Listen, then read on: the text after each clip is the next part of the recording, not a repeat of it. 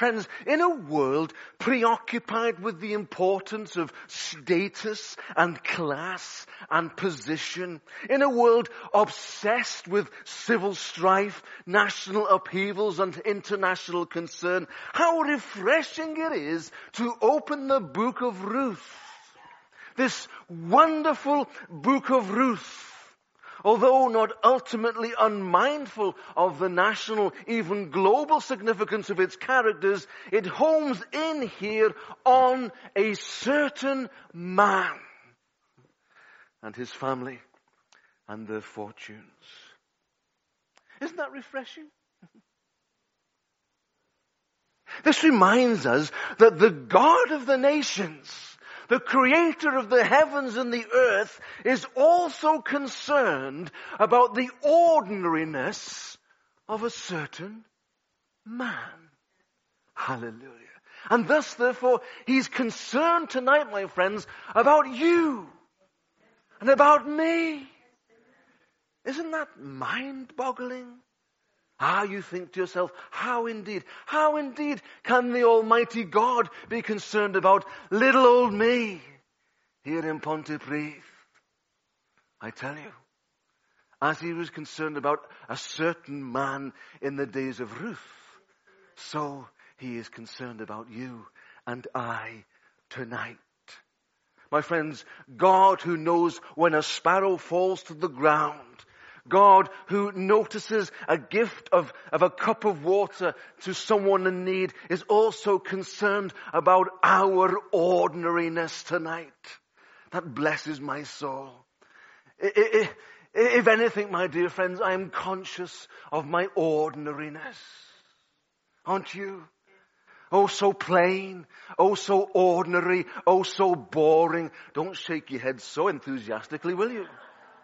I know, I know what it is. I know what it is. But my God is concerned for me in my ordinariness, in my boring state. The apostle Paul reminds the Corinthian Christians of the past. Brothers, sisters, he says in 1 Corinthians 1, 26 through 29, think of what you were before you were called. Not many of you were wise by human standards. Not many were influential. Not many were of noble birth. But God chose the foolish things of this world to shame the wise. God chose the weak things of this world to shame the strong. He chose the lowly things of this world and the despised things and the things that are not to nullify the things that are so that no one might boast in him. God's interest in the fortunes of a certain man in the days when the judges ruled should remind us that even our ordinariness is not insignificant to God. Wow, that blesses me so. There's an old, I say an old chorus, I suppose it is now, by David Bilbrough. An army of ordinary people. A kingdom where love is the key. A city a light to the nations. Heirs to the promise are we.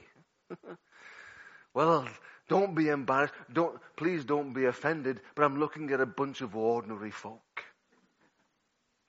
But bless God you are.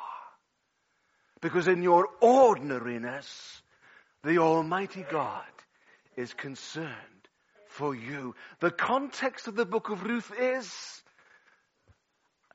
a certain man. Hallelujah. My second thought concerns the famine. We have the concern with the ordinary, the famine. In the days when the judges ruled, there was a famine in the land. And a man from Bethlehem in Judah, together with his wife and two sons, went to live for a while in the country of Moab. Moving house is not a task for the faint-hearted, is it? It is a costly and unsettling thing. Moving house means pulling up roots. It means leaving friends and neighbors behind. It means hunting for a new home. It means finding one's way in a new neighborhood. It means getting to know new people. For a family it is, and I know my friends, a tremendous upheaval. My wife and I, Debs, just this last week on Thursday celebrated our 32nd wedding anniversary. How she's put up with me for 32 years or more, only the Lord knows. But there we have it. And during those 32 years, we have moved house 15 times. If anybody knows about moving house, my wife and I know about moving house. 15 times. Although Elimelech would not have had the same amount of domestic gadgetry, he probably didn't have the number of books that I've got to carry with him during his house move. It was not for him and his family any less a major decision, a major concern. And he decided to leave Bethlehem why would he do that? Why would he leave Bethlehem? For he and his family were from Bethlehem. Bethlehem in Judah was a large town about five miles south of present day Jerusalem. Its name, as you probably know, means house of bread. And that wasn't by accident. It was house of bread because it was known for the fertility of the soil and how blessed as a city it was with the provision of God, the house of bread. But oh, there was a famine in the house of bread. A famine in the house of bread. Oh, my friends, is there not in these days a famine in the land? In these wonderful valleys in this South Wales region of ours, a region that has in years gone by, days gone by, resounded with the praises of God during revival fire. A, a valley, an area that, that, that was full of chapels heaving with worshippers. Men and women, boys and girls, longing to worship God together. That was the story of, of, the, of the tradition of these valleys, of this area. House of bread. We have known the spiritual provision, haven't we, in South Wales? And bless God for that heritage. But oh, there is a famine in the house of bread a famine in the house of bread, a spiritual famine. And for Elimelech and the family here, it seems that perhaps, though we are not told, and so I might be speculating a little, it seems that he was overwhelmed by this famine. Maybe he saw it as a mark of God's displeasure. There's a thought. I wonder, is our spiritual famine a mark of God's displeasure? I think there's an element of truth in that, don't you? We have forsaken our first love. And what did God say of the, the seven letters to the seven churches in Asia Minor in Revelations chapters 2 and 3? You have forsaken your first love. And perhaps that's part of our story. We've turned our backs from God and we've sought to practice our faith our way. We've embraced a culture that has little or nothing to do with the Holy Spirit and everything to do with chapel culture. Chapel. Church. This is how we do it now, Father. And the Father looks down from heaven and is grieved by His Holy Spirit. And maybe this, this famine in the land is because of God's displeasure. And Elimelech, he, he, he, he perhaps doesn't quite know what to do, and so he flees the house of bread. Actually, I find that quite sad. Don't you? When the going gets tough, the tough flee. No, no, no, that's not it, is it? I've got that wrong. When the going gets tough, the tough shoot off. No, no, no, no, that's not, that's not it either. When the going get tough, the tough get going. And that's what Elimelech did. He got going. He, he got gone. He fled. Funnily enough, we don't read of other Bethlehemites fleeing, do we? Arguably there may have been some. But clearly many Bethlehemites stayed where they were. And in staying where they were, they fared, it seems, far better than Elimelech and his family. Because if Elimelech and his family were fleeing to save their lives, what happened? Their lives were lost. Their fleeing did not save them. Oh, my friends, sometimes when the going gets spiritually tough, when life in church isn't perhaps as blessed as it once was, how easy it is to say, oh, I'm off. I'm, I'm going down the road to those other scallies down there, or I'm, I'm, I'm, I'm finished with church. I'm, I'm finished with those Christian lot. I'm, I'm off, slinging me hook. Easy, easy done, isn't it? And, and, and I know because from experience, I bump into them regularly. Many people in this area who are, who are disenfranchised with the church. Oh, they, they claim to be Christian. I'm chapel. I'm church. Oh, where do you worship? Oh, I don't worship. Mm, don't want anything to do with those Christians anymore. Going got tough, you see. Off they went. And Elimelech. Now, I'm reading into it perhaps a little bit, but it seems to me that the going got tough. The famine gripped the house of bread. And he thought to himself, blow this for a game of soldiers. I'm off. I'm off. And off he went. How sad. I can't help but think, certainly as we get to know the story, I can't help but think he wasn't going with the blessing of Yahweh, his God. Do you think he wasn't going with Yahweh's blessing at all? Off he fled. Interesting, by way of an aside, those who know my preaching know I like to go off on tangents. Forgive me.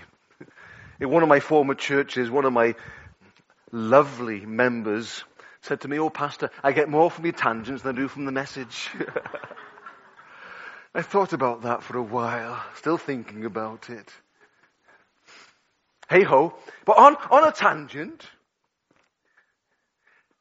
if you read the book of Ruth, the writer, and we don't know who it is, in point of fact, we can speculate, scholars do, little, little point in doing so. The writer spends a lot of time naming names. Even those who are kind of not even secondary but, but tertiary characters. Those on the fringes of the story. Those who are kind of superfluous to what's going on here. He names names. What's in a name, you say? As Shakespeare said, a rose by any other name would smell as sweet. What's in a name? Ooh, lots, lots are in a name.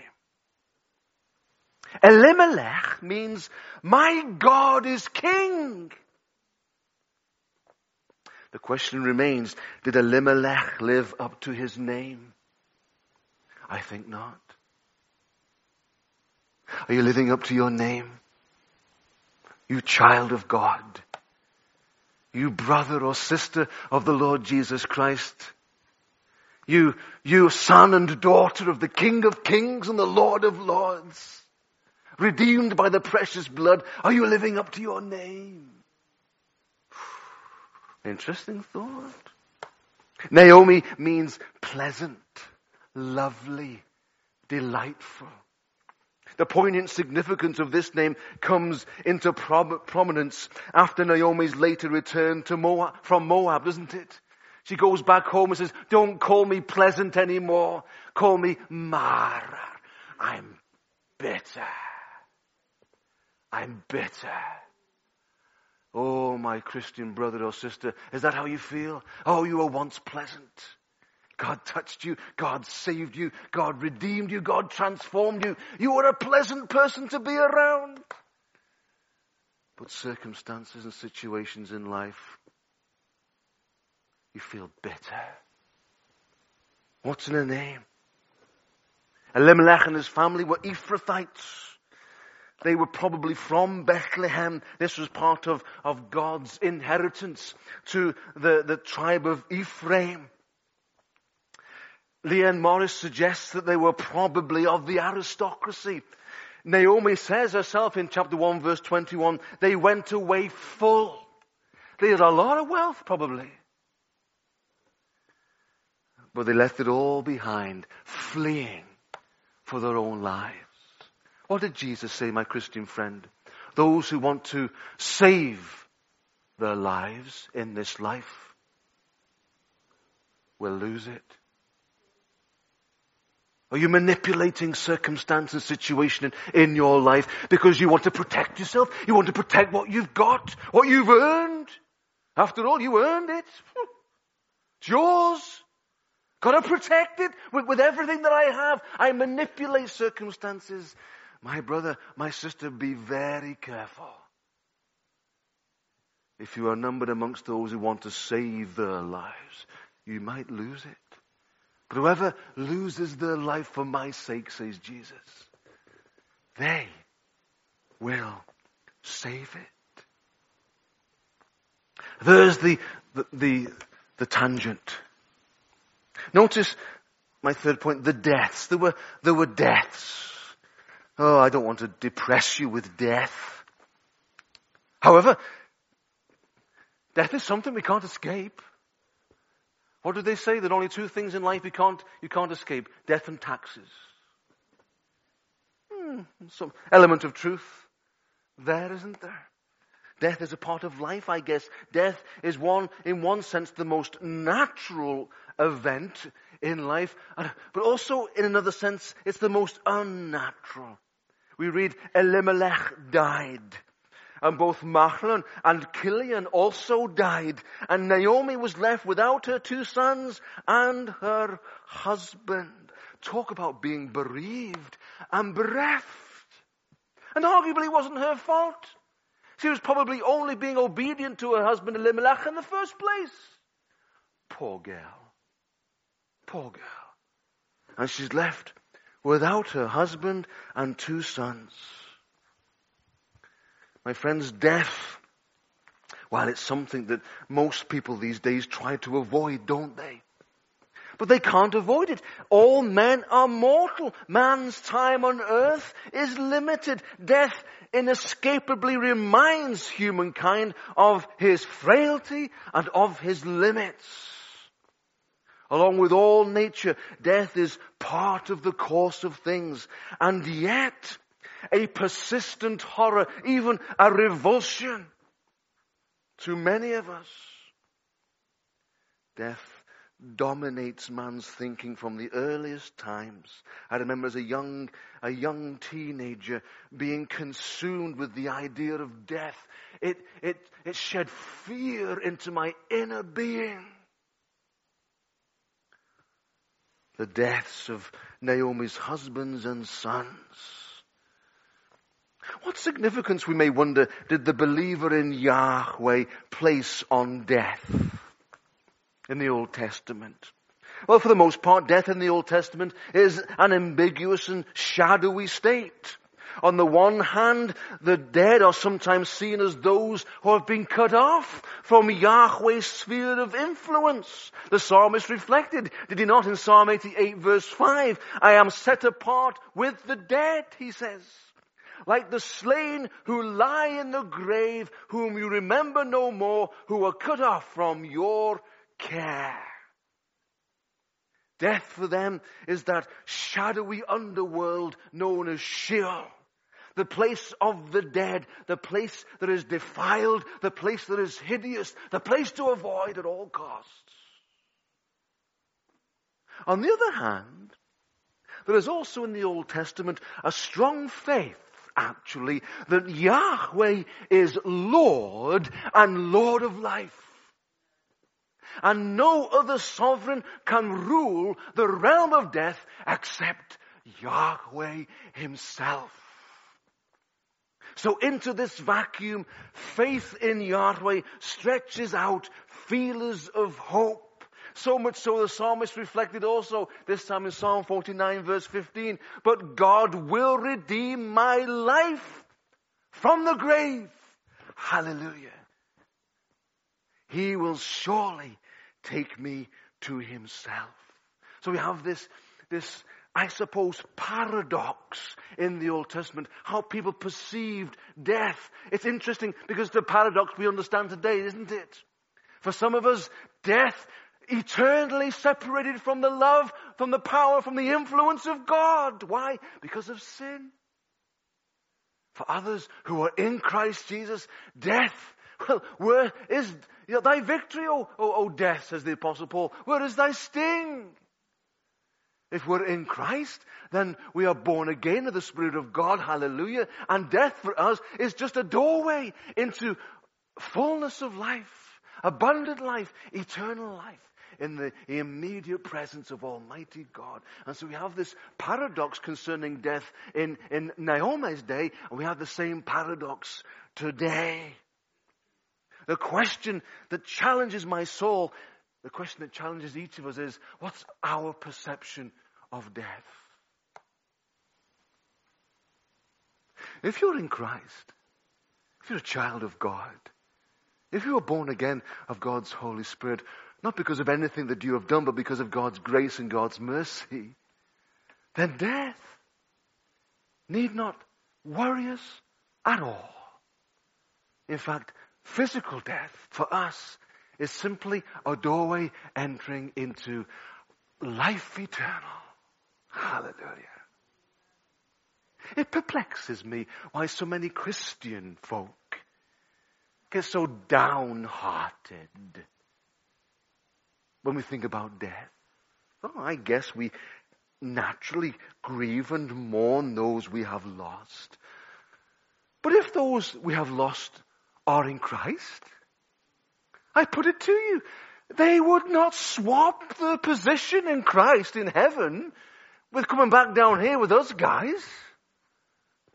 Oh, they love us, but they ain't going to come back because they're with Jesus. Hallelujah. What about our brothers and sisters, others, perhaps family members, neighbors who don't know Jesus? Well, shouldn't it make us more urgent in our task to win them? Shouldn't it? How lackadaisical the Christian church has become here in the free West. How kind of come day, go day we have, have, have become with our mission. Jesus sends us out, go into all the world, make disciples. Oh, maybe Lord, maybe next week, maybe next month, maybe next year. No, no, go into all the world. There's a sore famine in the land. Men and women are dying in sin, separated from God. Go into all the world. Well, hang on a minute. Let's get some theological perspective on that, Lord. Let's talk about it. No, says Jesus. Ah, we've become very lax. Well, we're okay, aren't we? We're okay. We're in, we're in heaven. Hallelujah. And, and we're having a good time here in church. But what about the lost? Men and women, boys and girls without Christ.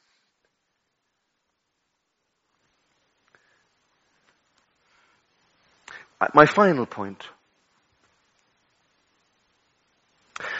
There's a visitation from God. Hallelujah. I love the scripture, don't you? Throughout the scripture, even when circumstances are dire, even when hope seems a long, long, long way away, in the midst of all that despair and degradation, God comes. Throughout throughout the Bible, throughout history, from Genesis through to Revelation, throughout the birth of the Christian church, God comes by His providential care. And we read there, hallelujah, that God came. In verse 6, Naomi heard while she was in Moab.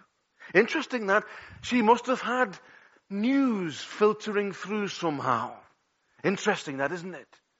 She kept the lines of communication open somehow, some way. News filtered through. Moab, if you, if you, if you know it, was on the, the eastern foothills. Uh, and, and not a particularly nice place by all accounts. And the Moabite people weren't particularly friendful people, it seems to me. They worshipped Chemosh, the god Chemosh. And as part of their worship, they would offer children by way of human sacrifice. Why would you, why would you leave the house of bread to go to a place like that? Why do so many Christians leave the presence of God and God's people to sojourn in the world? I don't get it, do you? But the lines of communication have been left open. Isn't God good? If I were God, and, and Elimelech and his family had fled the house of bread, I would say, well, blow you lots. You don't want my, you don't want my provision. Off you go. That, that, that's how I, how I would see it. I would say, blow you guys. If you don't want my, my love, you don't want my care, my keeping, off you go. See how you get on yourselves. But not God. Hallelujah. The lines of communication were still open. Somehow, someway, God was still reaching out, wasn't He? To Naomi. There she was in exile in Moab, surrounded by the worship of Chemosh, surrounded by the sacrifice of children. A desperate situation. She was mourning the loss of her husband, her sons. All heirs to her family had gone. Desperate situation. But God was still reaching out. That's my feeling here. He was still reaching out to Naomi. Word came to Naomi. Oh, my friend, if you're sojourning in the world, if you've left behind the house of bread, thinking it better the other side of the, of the, of the garden, you know what I mean? Grass is always greener the other side, isn't it? Is it? You left it behind, then bless God tonight. He's brought you here. I don't know how, I don't care how. He's brought you here and He's reaching out to you. He's reaching out to you. The word came to Naomi. And what was the word? Hallelujah. The Lord had come to the aid of his people. Wow. Isn't that wonderful? Here they were in Bethlehem, the house of bread, and there was a famine in the land. But the, the Lord had come to the aid of His people. Brothers and sisters, let's lay hold of that for Trallwn in 2017. We've acknowledged there's a spiritual famine in the land. A sore famine, it says in the authorized version in 1 Kings chapter, 1 Kings 18 verse 1, a sore famine in the land. That's how it is here in Trallwn. The famine in Trallwn is severe. Severe as arguably it has ever been. But God came to the aid of his people. Brothers and sisters, we're talking here about revival. Do you see it? I, contextually, of course, it's referring to God providing bread to feed the, the, the, the, people of Bethlehem. But, but for us, we're talking about spiritual revival. The Lord came to the aid of His people. And He provided bread. And brothers and sisters, we need no less than this from our God today. We need for God to come to the aid of His people. Ah, you say we're quite self-sufficient. We've got it sorted. Our theology is pure. Thank you very much. Ah, are we so deluded? Are we so deluded that we can do it ourselves? Are we so deluded to think that we can bring a spiritual revival? Are we so deluded to think that by our achievements and our efforts we can fill this place out once again? God have mercy if we are. God have mercy if we are. Oh, many churches and chapels in these areas have been so deluded for so long that eventually God gives up the ghost, so to speak, and writes Ichabod across the church. Have you seen those churches? Ichabod. Have you seen them? Everywhere you go around here, just walk down here less than 50, 60 feet. What have you got? Ichabod. A further 50, 60 feet from that, what have you got? Ichabod. Everywhere you go. Why? Because the people of God, inverted commas, thought they knew how to do it. Thought they knew how to get revival. Thought they knew how to do church. Foolish. Foolish. Are we so deluded to think that we can work it out ourselves? To think we can do it our way? To think that we don't, we don't need God's provision at all? Well, if we are, God have mercy on us. God have mercy on us. We need the Lord. We need God in this area like we've never needed God before. We need God to come in revival fire like He's never come in revival fire before.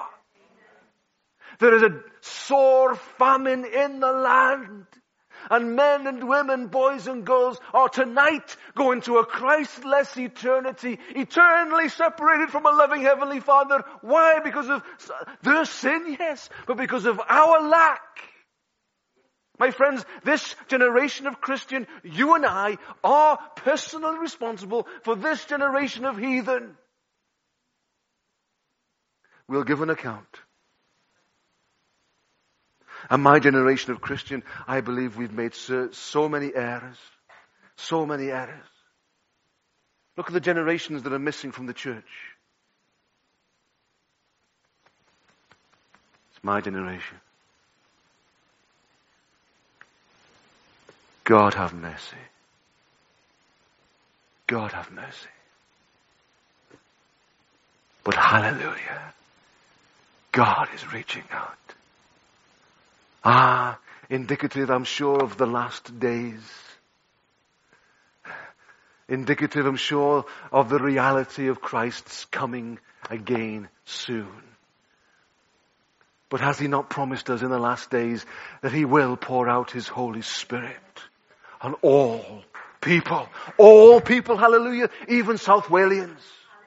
Even Liverpudlians, hallelujah. They're not beyond redemption, Liverpool, you know. I tell you something, some great things are happening in Liverpool.